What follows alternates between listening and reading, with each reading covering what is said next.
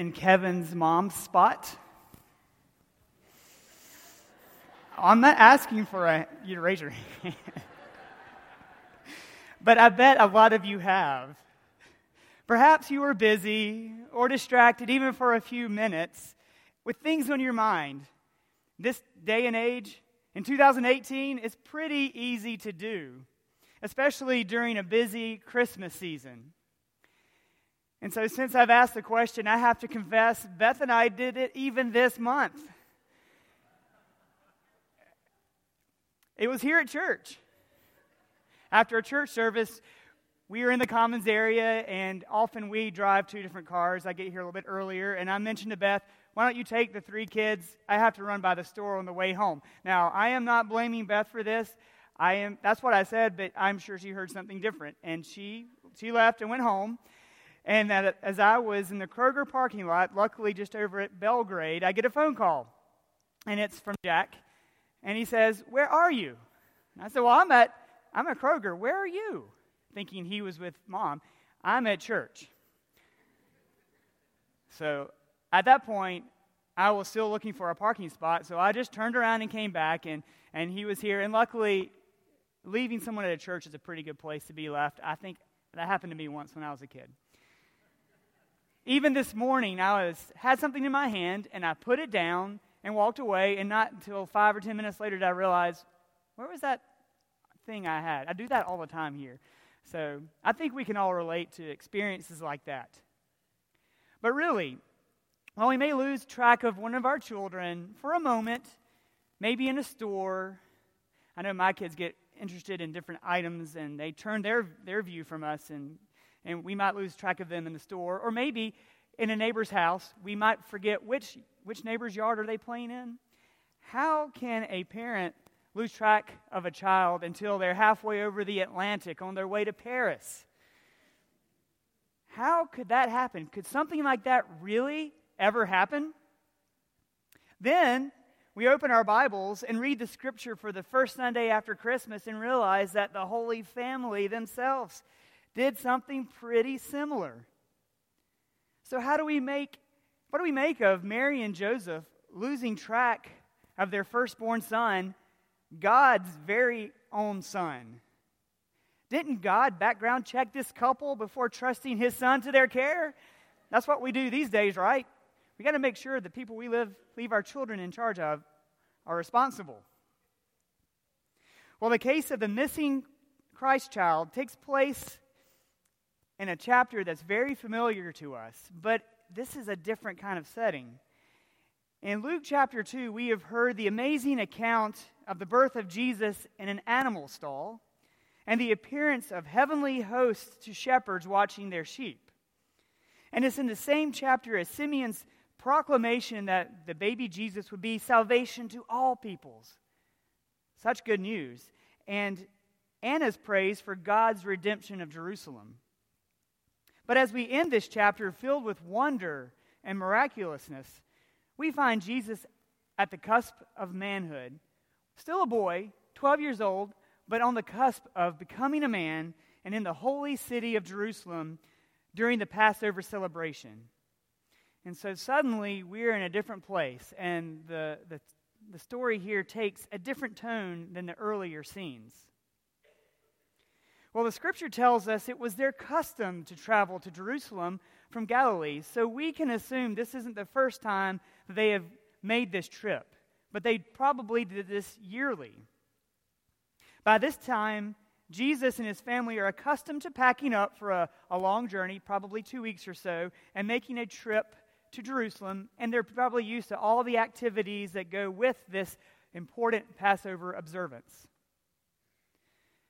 So once Jesus goes missing on the return trip, it's not because the family is confused or too caught up in the newness of, a, of the experience of being in Jerusalem.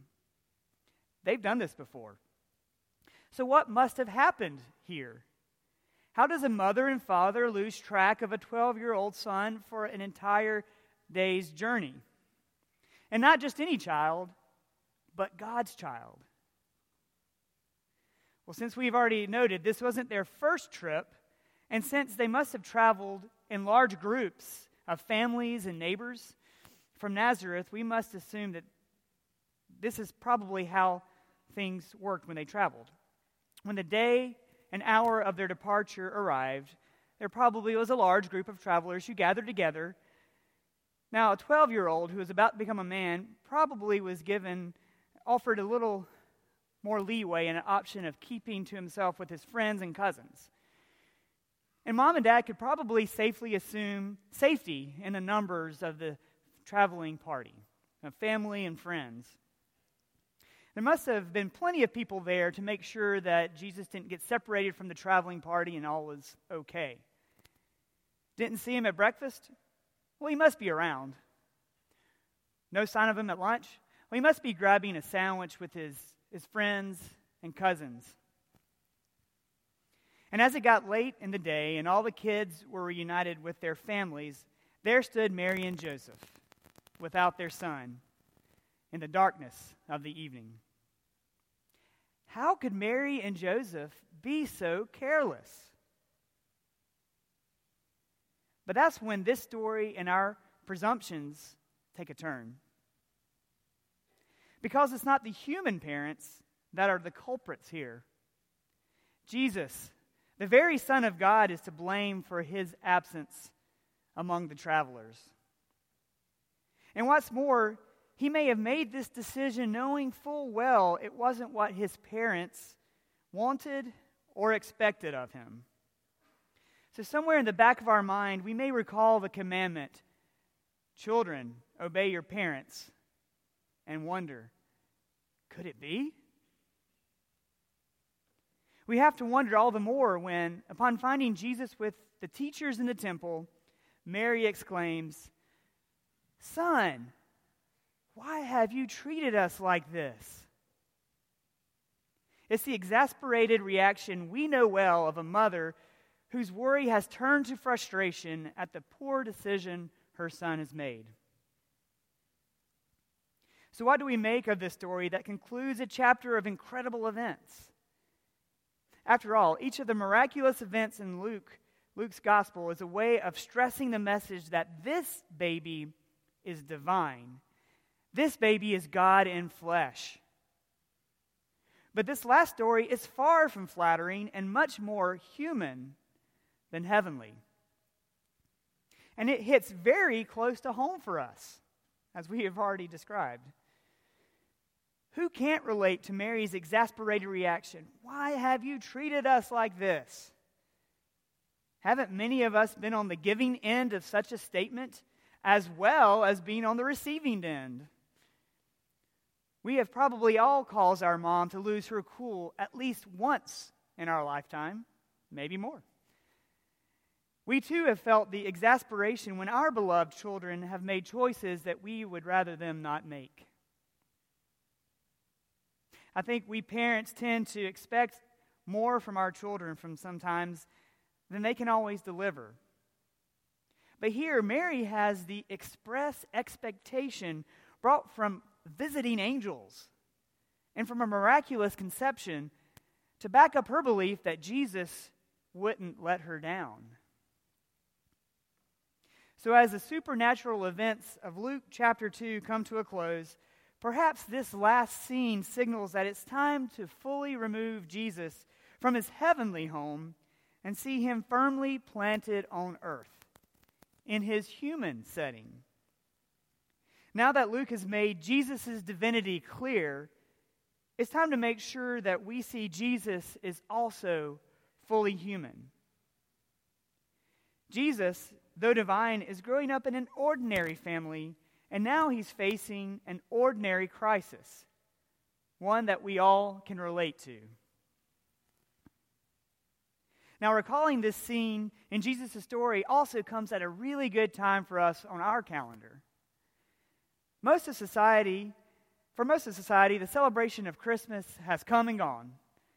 And after all the effort we have made with the tinsel and with the glitter, and all the hyperventilating to make this season so special, we too need to come back down to earth and watch God's drama of salvation unfold. With the Christmas celebration winding down, it's time for us to consider what all of this means for our everyday. Does Christ's coming have any bearing on our day to day life, for our personal life, or for our social life outside of our church, outside of our home? Let me offer three observations about this brief vignette that can help us carry Jesus with us into our everyday life in 2019. Luke makes it clear that Jesus was nurtured in a context of obedience and worship. And in this scene, it's Mary and Joseph's observance as obedient Jews in their home in Galilee, in the synagogue, and in the temple in Jerusalem each year that creates in Jesus a pull toward the temple and all that it means and all that's wrapped up in it and what it means for him. What signals do we as parents or grandparents or church members send to others around us, or especially to our children?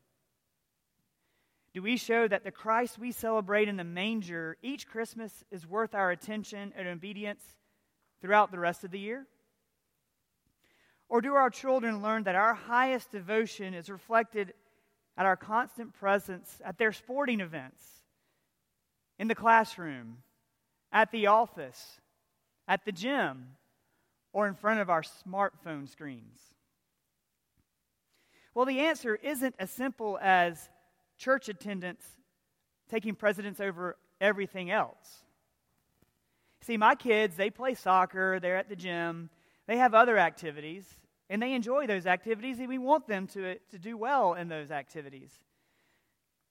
But our devotion, yours and mine, to each activity is a powerful teaching tool to those around you, and especially our children. So, taking time during your busy workday to spend time with God at your office communicates to others what is really important to you. Taking time at some point during your day to read Scripture as a family and to talk about how your family expresses gratitude to God teaches everyone around you and your children what is really important. How you order your everyday life around the truth that God makes Himself present to us is just as instructive as joining the community at worship on a Sunday. Luke wants to be clear that Mary and Joseph purposed to worship God in all aspects of their life. And this wasn't lost on Jesus at all. A second observation the 12 year old Jesus had stirrings of his own uniqueness and calling, and this was especially becoming evident once he was a 12 year old boy in Jerusalem. Because Mary and Joseph were faithful to worship God in all areas of their life, Jesus was naturally more aware of God's work in his world and God's growing pull on his life. I can imagine Jesus' inquisitiveness getting the best of him as he talks with the priest at the temple. He must have been full of questions asking the priests how they interpreted the law in light of the, of the prophets, or in light of the orphans and widows who may have been homeless in Jerusalem during that time. I have to wonder if these questions at age 12 helped lay the foundation for his teaching as he gathered his disciples 18 years later.